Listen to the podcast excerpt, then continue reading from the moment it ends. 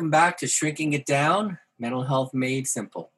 I'm Gene Beresin, and today, which is the first episode of our new season, I want to introduce Khadijah Booth Watkins, who is going to be the co host of the podcast from now on and associate director of the Clay Center for Young Healthy Minds. So, Khadijah, good for you to be here. Welcome. Thank you. Thank you, Gene. I'm so excited to be here and to be working alongside of you and the team. So this is really exciting, and I'm hoping to have lots of fun. Well, t- tell us a little bit about yourself. so I've been here for about a year and a half. I moved up here from New York. Um, I feel like I'm a Southern girl at heart, but I just keep moving, moving further and further north. Um, but I got an incredible opportunity to be the associate training director for our child uh, adolescent psychiatry program. Um, and so it was like an opportunity I couldn't pass up. So I packed myself and my dog and my kids, and we moved on up to Boston. You're a Southern girl. Where are you from in the South? So I spent a lot of time in Virginia, and then I did all of my schooling in the South, so New Orleans and Memphis, and then came back up north um, for for training. Wow. But I have Southern roots. I feel Southern at heart. Do you get cold up here in the North? Uh, I, freezing, and and I was I was misinformed that Boston is not much colder than New York. It was not true. False false news. And here I am. So I just bought heavier coats, better footwear, and we're gonna make it work. yeah, you'll be fine. You'll be, it's not it's not NOLA and it's not Memphis, but it's um and it's not Virginia. it's not South. really, but that was hot as hell. I mean, so you know, I mean, I I I I really love it up here. It's nice and cool. Welcome, Khadijah, and as we often do when we begin our show, um, how's this week been for you? What what what, what was it like? I mean, this week has been kind of a busy work week, which which you know always adds to my need to juggle and balance. Um, but overall, you know, I think we we were able to do a lot of fun things. We, we went apple picking, um, decluttered, although there's nowhere to take the stuff because there's still no goodwill accepting. But we decluttered um, a lot of brooms, um, so it, it, felt like a really productive week. How about your week? Um, the most important thing this week was I found out that I'm getting a puppy on November fifteenth. Oh. Which is really important to me. I mean, I, I, I can't tell you how happy that's made me. I, it's, it's just I, every time I think about it, because I lost my my my best friend, my BFF, Bear, um, on July uh, twentieth, uh, and um, I thought I was going to have to wait over a year to get a puppy, but well, miracle of miracles, you know, uh, somebody on a list that I was on a waiting list that I was on dropped out, and I was offered a puppy this November fifteenth. So I will be getting a puppy. That's awesome. Yeah, I smile every time I think about it. Like you light up, like literally. literally light up. Yeah. There's nothing better than a puppy. I, I remember when we have a chocolate lab who's 14, and I remember the puppy days they, they were they were they were interesting. He chewed on the baseboards, he knocked down the gates, but it was it was just so fun to watch him grow. I mean, he's I've had him longer than I've had my youngest son, so he's definitely a huge part of our family. I have this the, the I have the chew marks and the and of of almost every piece of furniture that I can think of in the house on all of the dogs I've had in the many years I've lived here, and um and they were all kind of like um fond battle scars. yeah. it's what puppies do, you know. Right. You know, it reminds me of them when I look at when I look at the scratches and the chewed the chewed up legs of the chairs. They're all memories. They're all memories. Anyway, um, let's get on with the show. So today, today we're going to talk about something that occurs normally in in life, and that's conflict, and um, especially conflict in families. Um, so it, it's it's it's a part of, of of every single family. But so Khadijah, can you can you begin by saying what you think are some of the more, more common conflicts that, that, that we see in families? What do you think? So I think some of the, the common ones are the ones that we always see, like conflicts around scheduling and routines and screen time. Um, but I think some of the newer conflicts in COVID are things like, you know, having to navigate homeschooling and working from home and the stress that that brings. You know, kids who are used to being on their own in college now coming home and having to live under the home rules. Um, these things I think are not as common as they are now in COVID. And when kids come home, I don't know. Now, it, your son is in school, or did he come home? He well, he's in school. He couldn't wait to run back to school. He did not want to stay home. Because oftentimes when kids come home, we treat them as we treat them like when they were in in grade school or high school, right?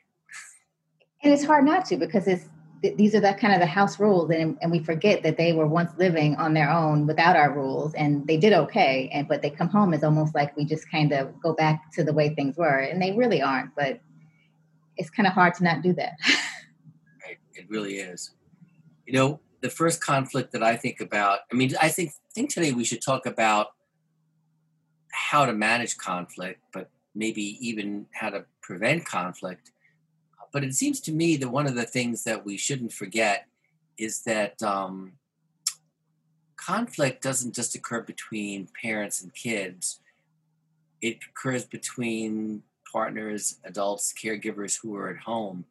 And um, I think it's important to remember that the kids are watching, you know, and we are, whether we like it or not, they're role models. So, you know, um, what do you think is some advice? I mean, it's kind of like when when when the flight attendant says, "We've said this so many times."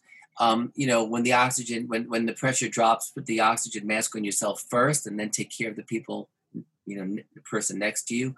So, how can we deal with conflict as as caregivers and, and adults at home when we know the kids are watching? I mean, I think that is really important because I think, like in all of medicine, our, our the goal should be prevention. And so I think with respect to thinking about it from a preventative way, we have to take care of ourselves, and that just means tuning into yourself and, and engaging in self care deliberately. And I think that in and of itself is overwhelming because my first thought, even as I say, say it, is like, when am I going to do self care? Like, when is there time for that? But I think um, as a caregiver, making it a, a, point to be deliberate about it, you know, putting it in your calendar as if you would do any other appointment, and even coming up in advance with some things that you would want to engage in that that would kind of function as self care and would help to kind of keep you level. Because when we don't take care of ourselves, like our tolerance for frustration is super low, um, which just makes it harder to manage any conflicts. And like you said, the, the kids are watching. So if we do that, then they also in turn can do it. And we could even sometimes do some of these things with them in terms of the mindfulness and meditation and kind of grounding ourselves. Yeah, and you know, it occurs to me that that that there's some basic principles um, that may sound just like very commonsensical, but you know, listen to each other. Don't interrupt. Um, uh, validate each other's opinions, even if you might disagree with them. Um, a really important one that um, I think kids can appreciate is apologizing if if you screw up. And Lord knows, as a parent, I've screwed up plenty. Um, uh, and maybe if you get if you get in in a in a tussle with your partner or with another adult at home, whether it's a grandparent or or or, or any uh, caregiving figure, you know, take a time out. Don't let it go on endlessly. And those are some of the things that I think that we need to be sure that our kids get to see. Are there other things, Khadijah, that you think would be helpful in terms of preventing conflicts? Um, so I think you know, just like we want to be uh, kind and compassionate and forgiving to ourselves and patient, I think we want to do that with our partners. We want to do that with our kids. Um, other things I think that would help really limit conflict would be really, I guess, taking the temperature of the room and making sure when you are ready to kind of engage that everyone is kind of ready. You know, if you're really wound up, that might not be a good time to engage in a conversation. Or if your partner is really wound up or the kid, that may not be a good time. So, like you said, kind of taking a time out. But that would really mean that you have to really kind of take the temperature of the room. Um, I think those are two really big things that would kind of really uh, impress press upon other people. Yeah, and you know, one thing that we we shouldn't forget is the golden rule. You know, do unto others as you would have them do unto you. I mean, I think oftentimes in the heat of a, of a disagreement, we often, you know, forget that, you know, um, we're treating our kids or partners or, or, or anyone at home, you know, in a way in which we would not want to be treated ourselves. Yeah, that, that's so important because that we, you know, how we treat each other, you know, teaches our kids as to how, when they go out in the world, how they will treat other people. And I think that is the modeling is just so important. Um, how they interact with other people, how they manage conflict is, is so important for us to model in a positive way. Yeah. And I think when you said take the temperature in the room, you know, sometimes um, I've made the mistake of, of saying, okay, let's have a family meeting. Well, the last thing a kid is going to want is a family. You know, that's when you get the eye roll and they're like, oh, whatever. You know, so uh, it, it, it takes a fair amount of improvising to kind of discuss difficult topics or have a, you know, have, you know, try to resolve a conflict without making it a formal meeting. That's a tough one. That is a tough one and, and that that like requires us to be flexible and see that you know my kids slam doors. So the eye rolling the slamming of doors like that maybe is not a good time. Like let's let's let's all take a minute and come back to the table or the rug or wherever we decide to have the the the, the talk okay so so let, let's say there is a conflict let's say whether whatever screen time or curfew or you know whatever um what are some tips that we can come up with to give uh, parents and caregivers um, to deal with it, deal with conflict effectively when it comes up? Because conflict's going to come up; it's going to happen. So, what what are some things that you can think of? I guess one of the big things that, and I think we talked about it in a, in a way in terms of in the, in the way of prevention, but I think in the way of just when things are, are hot, doing meditation or mindfulness together to, to bring the temperature back down is, is one one big thing. Again, it just really guides the, the direction of the conversation and the outcome. Um, so I think that's so important. Are there other things that you see or, or think is important in terms of managing conflict? Well, I think, um, you know, we've talked about collaborative problem solving, you know, when Stuart Ablon was on, you know, in, in uh, the, a previous episode. So I think when we're having conflicts, trying to make them win-win, like trying to see each other's points of view and try to negotiate with each other and collaborate so collaboration to me is really an important concept to to get across and, and, and helping kids see that that they have some input and validation and a point of view that we want that we want to be open to listen to. And that that takes us back kind of to, to prevention when we kind of can plan a schedule, include them in the schedule make, making and the routine making. Like you said, kind of give them options and choices as to what activities they might want to do when they might want to do them, where, where they're negotiable. And I think being clear about what things aren't negotiable up front makes it an easier conversation, definitely. Um, but if we could plan some of these things in advance, and even, you know, I like to do menus. I give menus of things to do because I might not be able to entertain you. So here's a menu of things that you could choose from when, when you're bored or when you want to do something. And that, that, that also sets a, another kind of rule, and that is to think developmentally. I mean, when you have a conflict with a toddler, it's very different than having a, a conflict with a school age kid or with a young adult. I mean, so be aware that you know there's certain things that that kids at different ages can kind of understand.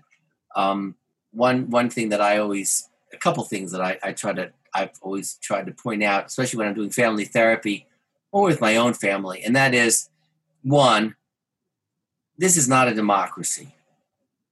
It, it isn't. And, and for kids to think that a family is a democracy is wrong. I mean, we do we do want to kind of, you know, get what it's kind of like what the Rolling Stones said, you know, you can't always get what you want, but you get what you need. And and so, you know, if we follow that kind of rule, um, uh, we're probably better off because, you know, kids that think that they that it that, you know, they have an equal say, it's just not true. On the other hand, they need to be validated. Um, so um, it's it's that balance, you know, and I, it's so refreshing to hear you say that because that is always the struggle for me. um, and sometimes in my work to really communicate, you know, and again, this is my value and how I think about it, but it's not a democracy. You don't you don't get a vote on everything, um, and and that's important because I think that also makes kids feel contained in a way, and it makes them feel safe, and it makes them feel like you know you can handle whatever's going to come. Um, I had a I had a um, supervisor that used to always say, you know, when your kid moves into the executive suite, then we have a problem. You know, they they belong in the junior suite down the hall in the twin bed, not the master room. And I think that it really is important to keep in mind in terms of just thinking about negotiating and what's what's negotiable, what's not negotiable, and, and giving them a sense of autonomy and say, but knowing where where its limits are.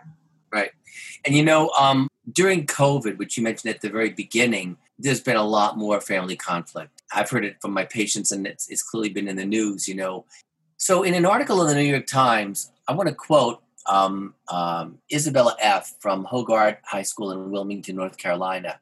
And what she says is, is this nagging, bickering, and fiery arguments. If I'm being honest, I feel like I've been arguing with my parents so much more since quarantine. My parents have been so much more stressed out recently because they have so much more that they have to worry about. I feel bad for my parents because they didn't sign up for this. I know nothing can be controlled, but I wish I could take some of the stress from them because they're being overwhelmed and overworked nowadays. Khadijah, what do you think? Well, how would you answer that? I'm just hearing the guilt that she's um, that's coming across, and, and I hear the frustration and, and the concern, which which I, I, imagine a lot of kids probably do have as they watch their parents work from home, where, which they probably never really witnessed how how much they really work and what their job looks like. Um, I think this is where these conversations come in, into place, where, where we can talk openly about you know our concerns about one another, um, and thinking about things we can do maybe together that to help us as a family bring our frustration and our anxiety down um, and, and, and allow you to, to have the space to reassure your child that, that, that they don't have to worry about you and you don't expect them to take over, you know, their responsibilities. And, um, but it, it's just, it's, it sounds so kind, but I hear so much guilt, um, which, you know, we, we want to, we want to try to uh, address. I think it's really important. I mean, there are many kids that I see uh, in therapy that ev- everybody's on edge and they're feeling so guilty about causing more stress and more problems because you know they know their parents are doing so much um, and they know that they're being after the fact irritable feisty nasty whiny complaining and then feel awful about contributing even more stress so sometimes it's i think it's i think you're right i think for us to acknowledge that it's not their job to be guilty about everything that I have to do as a parent. What I said to my kids was, "Don't worry, you'll have your turn," um, and now they do, and now they are guilty and worried about every little thing. But it's true. So I think I think what you're saying is right. We should acknowledge that sometimes the kids are feeling bad about bringing one more stress. So how would you frame that to the kids?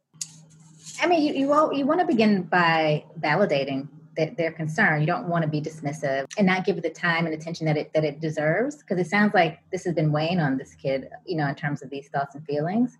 Um, but but just reassurance that that you know no, I didn't sign up for the pandemic, but I did sign up to be a parent, and this is my job, and I'm always happy to do my job. Where as where it comes into taking care of you, um, I think just really reassuring them that that they don't have to be concerned about that part of it but it's just it's just something i just think and I, as i said it i didn't think about it before but kids have probably never they didn't really probably really appreciate what the life of their parents looked like. You know you go off to school you know you go off to work and then we come home and we don't really know what the day in the life looks like for one another. So this has probably been really eye-opening for both sides i imagine. Wow that's a great point that we're that we're for, for once spending so much time together we can actually get to see how stressful it is to be a kid and how stressful it is to be a parent. It's impacting people so differently, especially the younger. My, my friend who has a younger, and I have heard this from a couple of people. It's so hard for the younger ones to watch their parents work and to be able to see them and not touch them, and you know, to be able to see them but not be able to talk to them. It's just been so hard on the little ones. Like they really feel, and they have a harder time articulating, so they more behaviorally, but they just really feel kind of neglected and they don't have their friends. Like it's just been really hard on, on those parents. So. The, the other thing I think that's really common is is that sometimes um, the kids will nag or whine or complain or get into a fight, and then they'll go off to their room, and then they'll they'll kind of suffer in silence. They'll they'll realize, you know, like, oh man, what did I just do?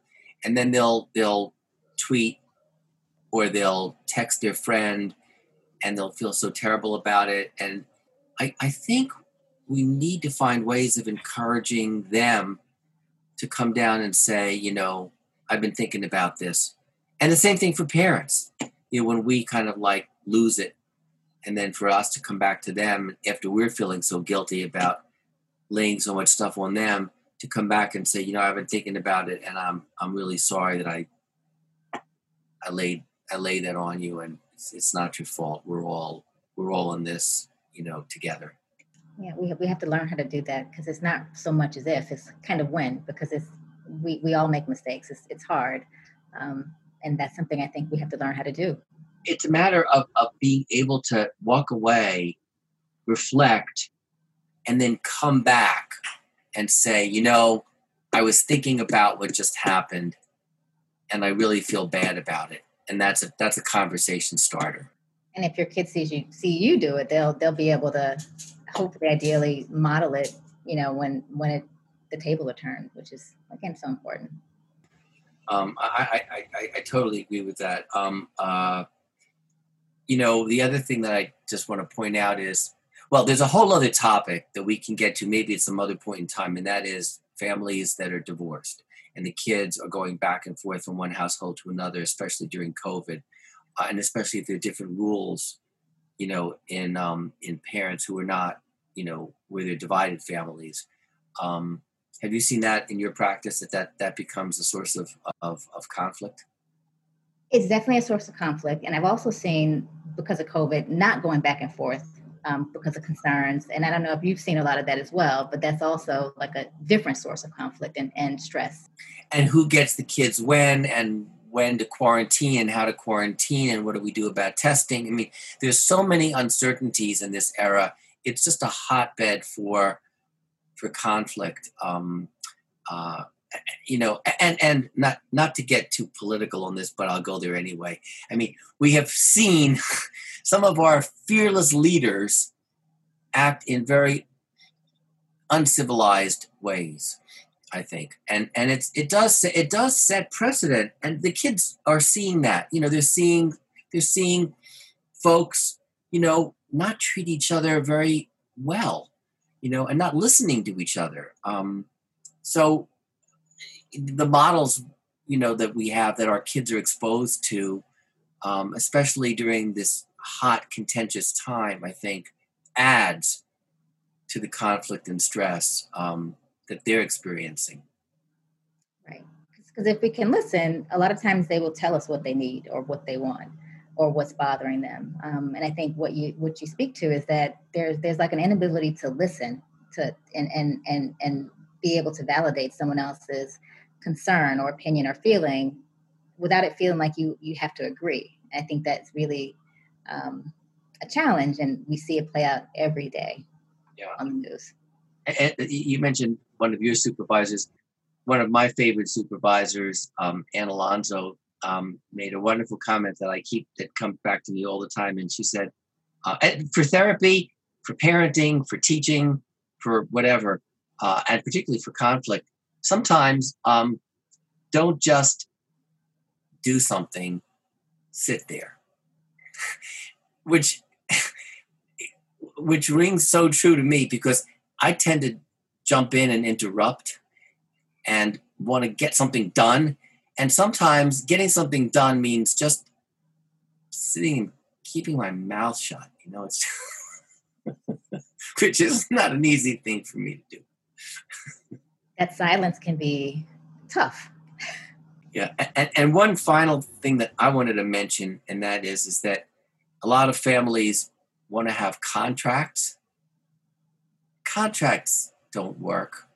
I mean, you know, I mean, whoa, we're going to have a family contract. We're all going to agree that, you know, I've never seen a family contract and work in all the years that I've been practicing. You know, um, and right, regular times comes up over and over again. Like, let's make an agreement. Let's make a contract. Let's write this down.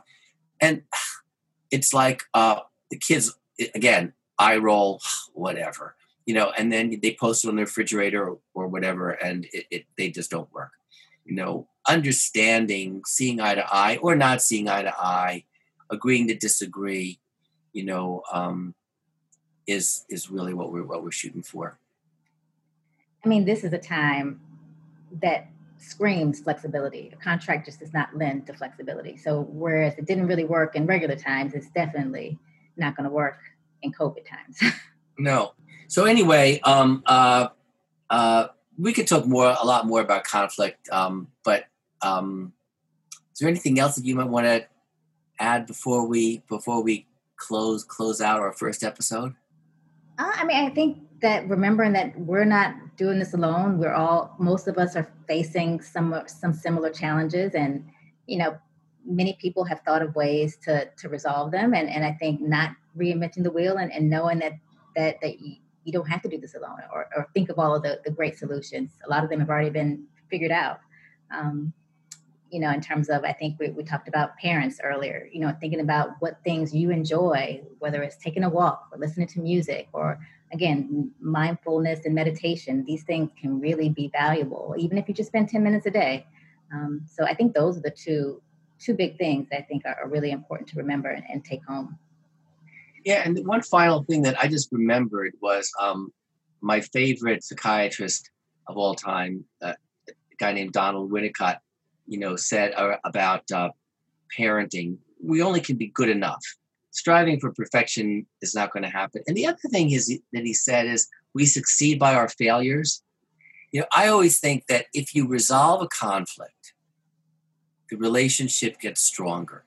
So when I, I when I think back on all the times that I failed as a parent, and believe me, there's more than I can think of, more than I can count. Whenever we made up, the relationship gets stronger. So I think thinking of conflict not so much as a negative, but resolving a conflict as being something that, you know, um, is a sign of strength and hope is something for us to, to just think about. I really like that. Well, um, in closing, what was it in the news this week that that struck you? There's so much in the news. I don't know where to begin, so I'm just going to go with um, that. I'm a Pittsburgh Steelers fan, and I know that it's probably against the law living here in Boston, but we are five and zero, oh, and that was in the news. And I just loved a commentator said that that my team was actually socially distancing from the other team because they were just beating them so badly. Like that, I think made me smile because there's so much negativity in the news and so much that's stressful that that brought that made my weekend. Well wait a second. You're you're you said you're a southern girl. How can you be a pittsburgh steelers steelers fan? I mean come on.